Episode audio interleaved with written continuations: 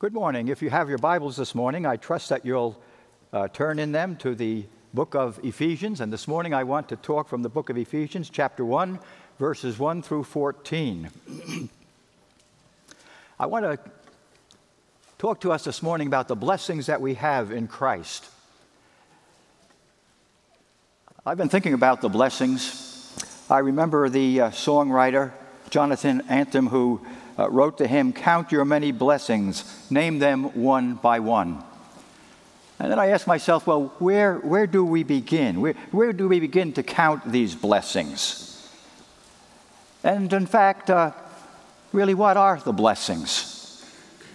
Is, is God blessed by the things that I do? Well, I'm sure He can be. Is God blessed because of the missionaries that we sent out around the world? And I'm sure He is. But is God dependent upon what we do in order for Him to be blessed? Does God's blessings count on us? Does it count on me? Well, in some ways, yes, it does. However, God's blessings really are all about Him. His blessings are because of Him and Him alone. And if he is going to be blessed through you or he's going to be blessed through me, he's going to be blessed because of what we do for him. So it's really not about us, it's all about him.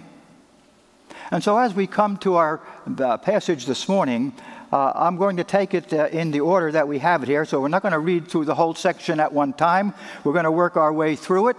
And there are three different sections that we have here that I'd like for us to focus on as we count our blessings. First of all, we want to uh, praise God for Christ, okay? And we want to praise uh, God for uh, uh, uh the, call of Christ, okay? And uh, then we want to also praise God for Christ's care. So we want to praise God for Christ's call, we want to praise God for Christ's care. Now look at let's look at two points under praising God for Christ's call. The first thing that we read in verse 1 deals with both of these points. Paul, an apostle of Christ Jesus by the will of God, to the saints who are, are at Ephesus and who are faithful in Christ. First of all, let me uh, suggest to you if we aren't saints on earth, we will not be saints in heaven. If you're not being what God wants you to be here, you're not going to make it there. Where do we begin? We begin right here. And Paul reminds us, first of all, about uh, his call, Paul's call, his personal call from the Lord Jesus Christ. Paul says, Paul, an apostle of Jesus Christ. Uh, what was Paul like before BC, before Christ. What was Paul like? He was a young man at the time of the Lord Jesus Christ. He was probably a young boy being raised by rabbis and religious leaders to become a rabbi himself. He is learning from the rabbis everything that he needs to know to be a good rabbi. What did these rabbis think of Jesus? Doesn't the New Testament tell us that the religious leaders loved him, they adored him, they did everything to make him the Messiah? Not in my Bible. In my Bible, it teaches us that these religious leaders, even though the Lord Jesus Christ did everything to represent God from heaven, they did everything to undermine the ministry that he had. And they were inculcating into this young rabbi student an intense dislike for this man who was named Jesus. He is not with us, he is against us, was the teaching that Paul had. And so when we meet Paul, we discover that his call was personal because he had a, an intense hatred towards all Christians. He did everything he could to arrest them, to put them in jail, and to shut them up once and for all. These Christians were turning the world upside down, and Paul was not going to have anything about, of, of that. And so, what does Paul do? He gets letters. Now he's a grown man, a, a, young rabbi. He wants to make some credentials for himself to be recognized. And how can he do that? Well, I'm going to get these Christians and I'm going to put them in prison and I'm going to make them pay the price. And so, in all of his enthusiasm, he gets all the credentials that he needs from the religious leaders to uh, antagonize all the Christians and put them in jail and beat them and destroy them. And in fact, he is standing at Stephen's uh, crucifixion uh, or, or, stoning and is, is, is giving consent to it, saying, Yay, throw another rock, throw another stone, keep on doing it. And now he's on the road to Damascus. And he comes and he has a personal encounter with the Lord Jesus. A light comes from heaven. He's thrown to the ground. He can't see. His whole world now is turned upside down in a moment of time. And a voice cries from heaven. His name is not Saul. his, name, I mean, his name is not Paul. His name is Saul. Saul, Saul, why are you persecuting me? Who, who, who are you? Didn't even know who he was, had no interest in knowing who he was. He came into the world to identify himself as the Savior. He portrayed himself to the world as the Son of God. He told everyone, If you have seen the Father, you have seen me. I have come to, to do the will of my Father. Did they believe it? No, they didn't believe it. And now the Son of Heaven comes down and speaks to Paul on that road to, the, to Damascus, and, and his whole life is radically changed. Lord, Lord, I am Jesus whom you are persecuting. I'm not persecuting you, I'm persecuting these rabble rousers, these Christians. No, Paul, you're, you're, you're, you're persecuting me. And his whole life was turned in a topsy turvy and so Paul says, an apostle of Jesus Christ by the will of God. Okay, Lord, the change that took place wasn't because of what rabbis taught me, it was because of what the Son of God did in my heart and my life. The rabbis blinded my spiritual sight. The light from heaven opened my spiritual eyes. Once I was blind, but now I can see. And so Paul marches to the backside of a desert for three years. And he now has to reevaluate everything that he'd been taught through his Judaism. And now he sees how the Old Testament, 330 plus scriptures, were pointing to the Messiah, the Lord Jesus Christ, the one whom he was persecuting. And now he has a new message a message of hope, a message of redemption, a message that can change people's lives once and forever. He had a personal encounter with Jesus Christ. And when we have an, a, per, a, personal encounter with Jesus Christ, our lives should be changed. All things should pass away, and all things be, should become new. What has happened to our church today is a disgrace. It's very difficult to tell today between a Christian and an unchristian. There was a time when there was a clear distinction when a child of God walked like a child of God. He acted like a ch- child of God. He looked like a child of God. Today, sometimes you can't even tell if a person is really born again or not. Well, maybe I think they are. Maybe they could be. What a shame. There should be no ambiguity about your stand with Jesus or my stand with Jesus. The world in which you and I live is trying to drive the church underground are we going to go underground or are we going to stand up and say, Lord, I am yours, whatever takes place? But not only do you see that his call is personal, but you see that his call is practical. For he says, by the will of God to the saints. It's practical. What is Paul concerned about now? One, he got saved. He wasn't concerned about his own reputation.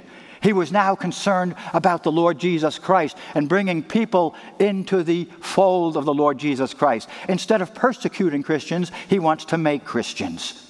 What a change takes place in his life. And, and there's a practical outreach, so he's going around. And Paul begins as a missionary. He begins and he's establishing churches. And little by little, churches are being formed in one little community after another. And Paul then moves on to another place to establish another church. He leaves different leaders involved in those churches. And then later on, Paul now becomes a, a missionary pastor, going back to those different churches and trying to encourage them and establish them and to get them to be strong in their commitment to the Lord and their commitment to each other. And so he now has a, a practical outreach. He it begins with a personal outreach, his encounter with Jesus, and now his encounter with people who need to know Jesus, who are going to go to a godless eternity unless they know the living Lord, the one that he at one time persecuted. But notice that it is also a powerful message. He's writing not to the saints who are at Ephesus, who are faithful in Christ Jesus. So it, it's a powerful message that transformed people's lives and gave them a new standing before God and allowed them to enter into the family of the church. But then also we see our call, and it is uh, by God, and it is to those who are faithful in Christ. Know who you are, know what you are know why you are. Who, who are you as a Christian? And Paul is trying to let these believers know who they are as Christians. Who are they? Who are you? They are sinners saved by grace. They are just like Paul, who were men and women who were in rebellion against God. They didn't see their rebellion, they were blind. And now, through the gospel message, they were able to see the truth and see themselves as God saw them. As sinners, yes, but as sinners that God was concerned about, that God cared about, that God wanted to be saved and, and sanctified. But then, not only know who you are, know what you are. You are a saint now. what is a saint? A saint is somebody that wasn't what he ain't. He's not what he was. Okay? A saint is a person that is now what? Separated from a life in the past that was not complementary to the things of God. Oh, yes, we can have all of the instructions from heaven and live like the devil and not really be what God wants us to be. The children of Israel had a formal religion but they didn't have an informed Savior. They didn't have an informed understanding of the prophets and the scriptures that were pointing to the Messiah. The Lamb of God that would take away the sin of the world. The wonderful counselor, the mighty God, the everlasting Father. Oh, they were wonderful terms. It made them feel kind of fuzzy on the inside and gave them a, a little jolly spirit of their spiritual condition. But it blinded them to the truth of what was being said. There is a Savior. There is a wonderful counselor. There is a mighty God. There is a loving Father. There is one who cares and wants you to live a life that is sanctified and separated to Him. And know why you are. What are you? You are here because of Christ. The why is Jesus. He loved you, He gave His life for you, and He gave His blood on the cross so that whosoever will could come to know Him as Lord and Savior. Now let's look at verses 12 through 14, the next section. Praise God for Christ's care. And there's three points that I see here. Number one is in verses 2 through 6. We're chosen by the Father you are special. The second thing we see, we are redeemed by the Son. And that should be verses 7 through 12, not verses 7 through 21. You are redeemed by the Son. You're saved. Isn't that great? And the third thing is, you are sealed by the Holy Spirit. You have a special mark. It's God's mark on you. Boy, do we have a lot to be thankful for. Paul had a lot to be thankful for. The believers that he was ministering to had a lot to be thankful for. And they could give praise and glory to God and bless God for the blessings that they now have in Christ Jesus. Why? Because the darkness has been invaded by the light. Once they were blind and now they're able to have their eyes opened, they had that operation that only God can perform that not only opened their eyes, but touch their hearts and change their whole bodies. The first thing that we see is in verses 2 through 6. Grace to you and peace from God the Father and the Lord Jesus Christ. When you become a child of God, Paul says, Hey, do you know what happened? you know why you need to recognize the blessing of God? God blessed you. When you accepted Him as your Savior, do you know what God blessed you with, child of God? Grace and peace. The product of your redemption, the product of your salvation, is the grace and the peace that only Jesus can bring. One of the first things that a child of God, a person that becomes a child of God says is, I never knew the peace that I know now. Because when we become a Christian, the peace of God passes all understanding. And so he talks about the grace of God and the peace of God. What is the grace of God? We, we, we mentioned that grace is God's riches at Christ's expense. The grace of God is everything that Jesus did to redeem you and set you free from the curse of sin, from the damnation of hell, and give you a road that would lead you to victory and to heaven. Amen? You are a quiet congregation. We need some more Pentecostals in here, I think. I mean, Baptist Pentecostals, of course.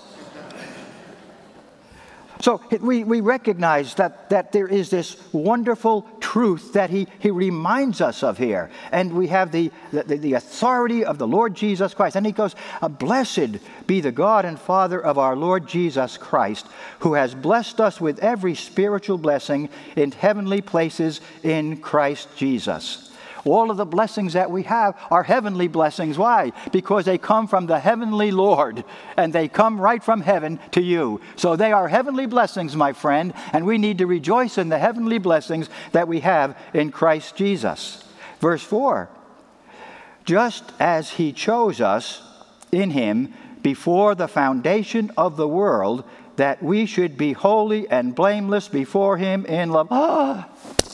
Cover your mouth, Pastor Fox. We're getting into, into controversial territory. We don't want to talk about predestination.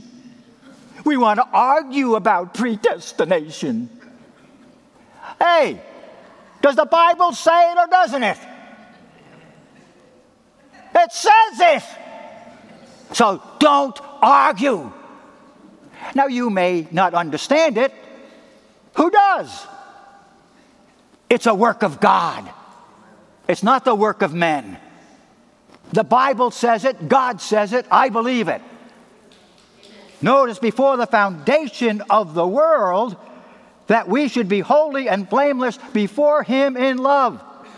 God had His eye on you. Ho ho! When?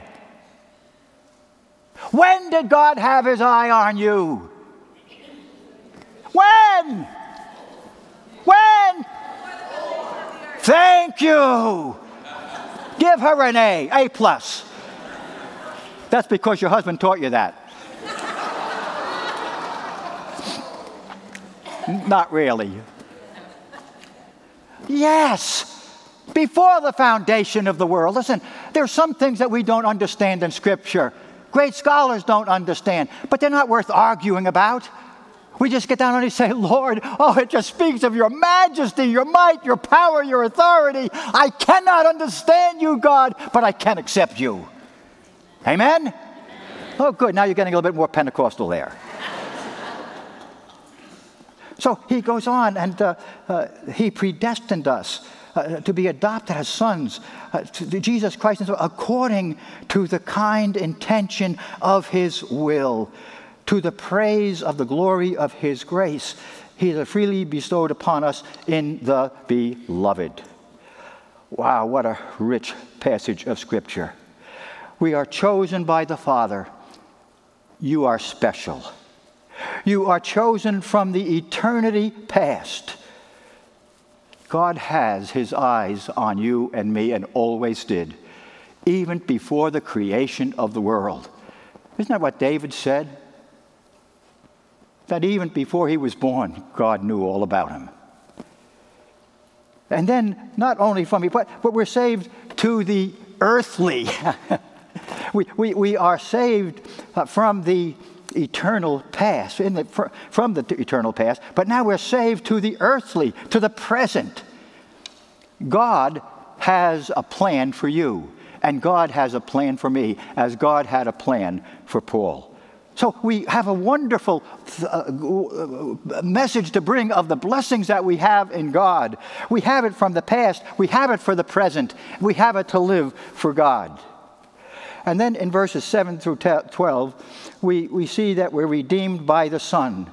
So we're chosen by the Father. That's because you're special. And you always were right from the beginning of the world.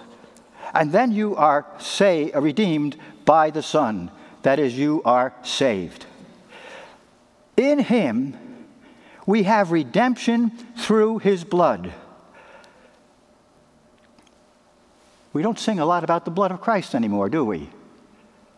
How often do we hear songs about the blood of Christ? But it is the blood of Christ that sets us free. Redeemed, redeemed, redeemed by the blood of the Lamb, right? In Him we have redemption through His blood, the forgiveness of our trespasses according to the riches of His grace. What a wonderful statement. Did you miss it? You are redeemed. redeemed from what? Redeemed from a sinful past. You are redeemed from a consignment to hell. You are redeemed to be a child of God. You are redeemed to be a godly father, a godly mother. You are redeemed to be a, cha- a faithful church member. You are redeemed to reflect the image of the Lord Jesus Christ. You are redeemed, redeemed, redeemed, and set free to be what you could never be apart from the grace of God. But notice, we are redeemed from our trespasses, our sins, according, uh, so, so we, we are redeemed, but we are forgiven. Isn't that great? You see the progress? We are redeemed, we are forgiven, we are enriched. Could you ask for anything better than that as a child of God? All that we need in Christ, we have. What blessings we have in Him. It is all because of Him, not because of us. We bow down at the foot of the cross and we claim the shed blood of the Lord Jesus Christ as our only way of atonement. And on the basis of what He did, we are accepted in the beloved.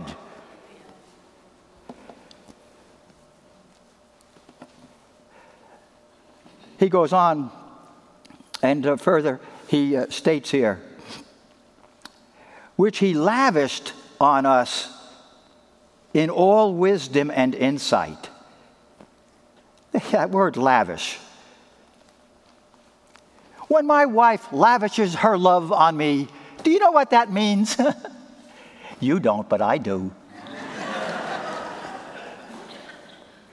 you get it, folks? He gave his all. He put everything on the line for us. When she said, I do, she meant I do. Wow.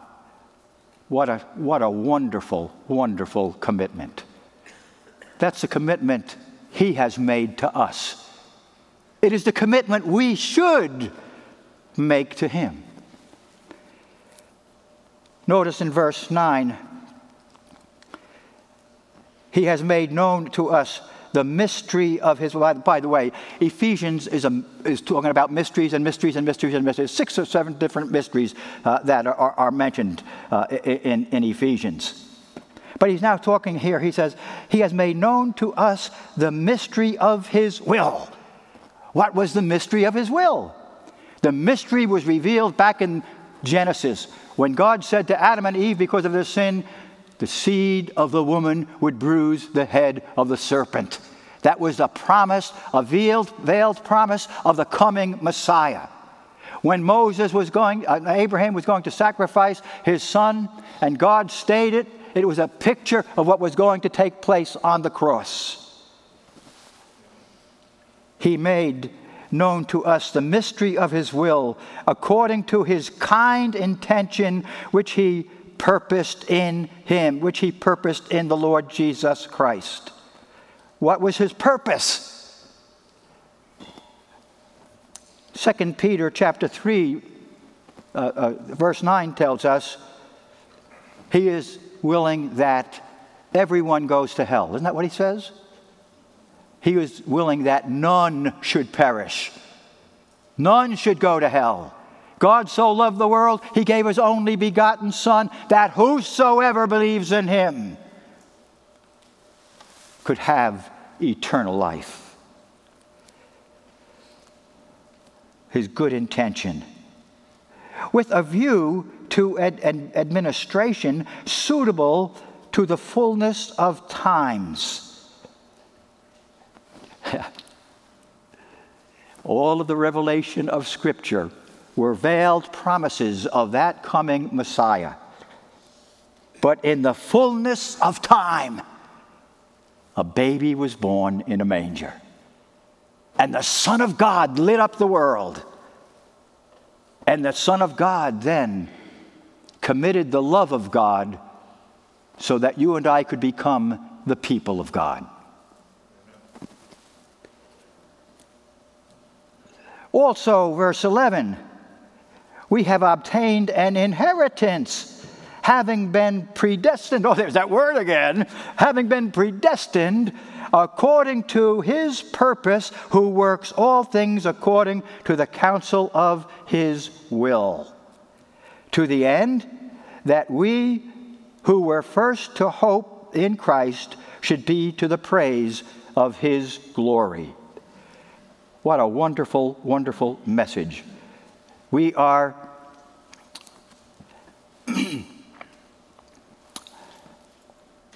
saved according to his purpose, who works all things after the counsel of his will.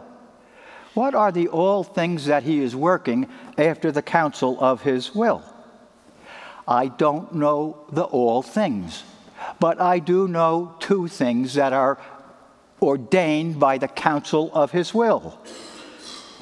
Number one is our salvation from sin. Number two is our sanctification to holiness. Now, a lot of people like to talk about their salvation from sin, but they may not really want to live in the sanctification of holiness. There used to be years ago a holiness movement where there was an emphasis on holiness. And there still is, I think, a small segment of that holiest element.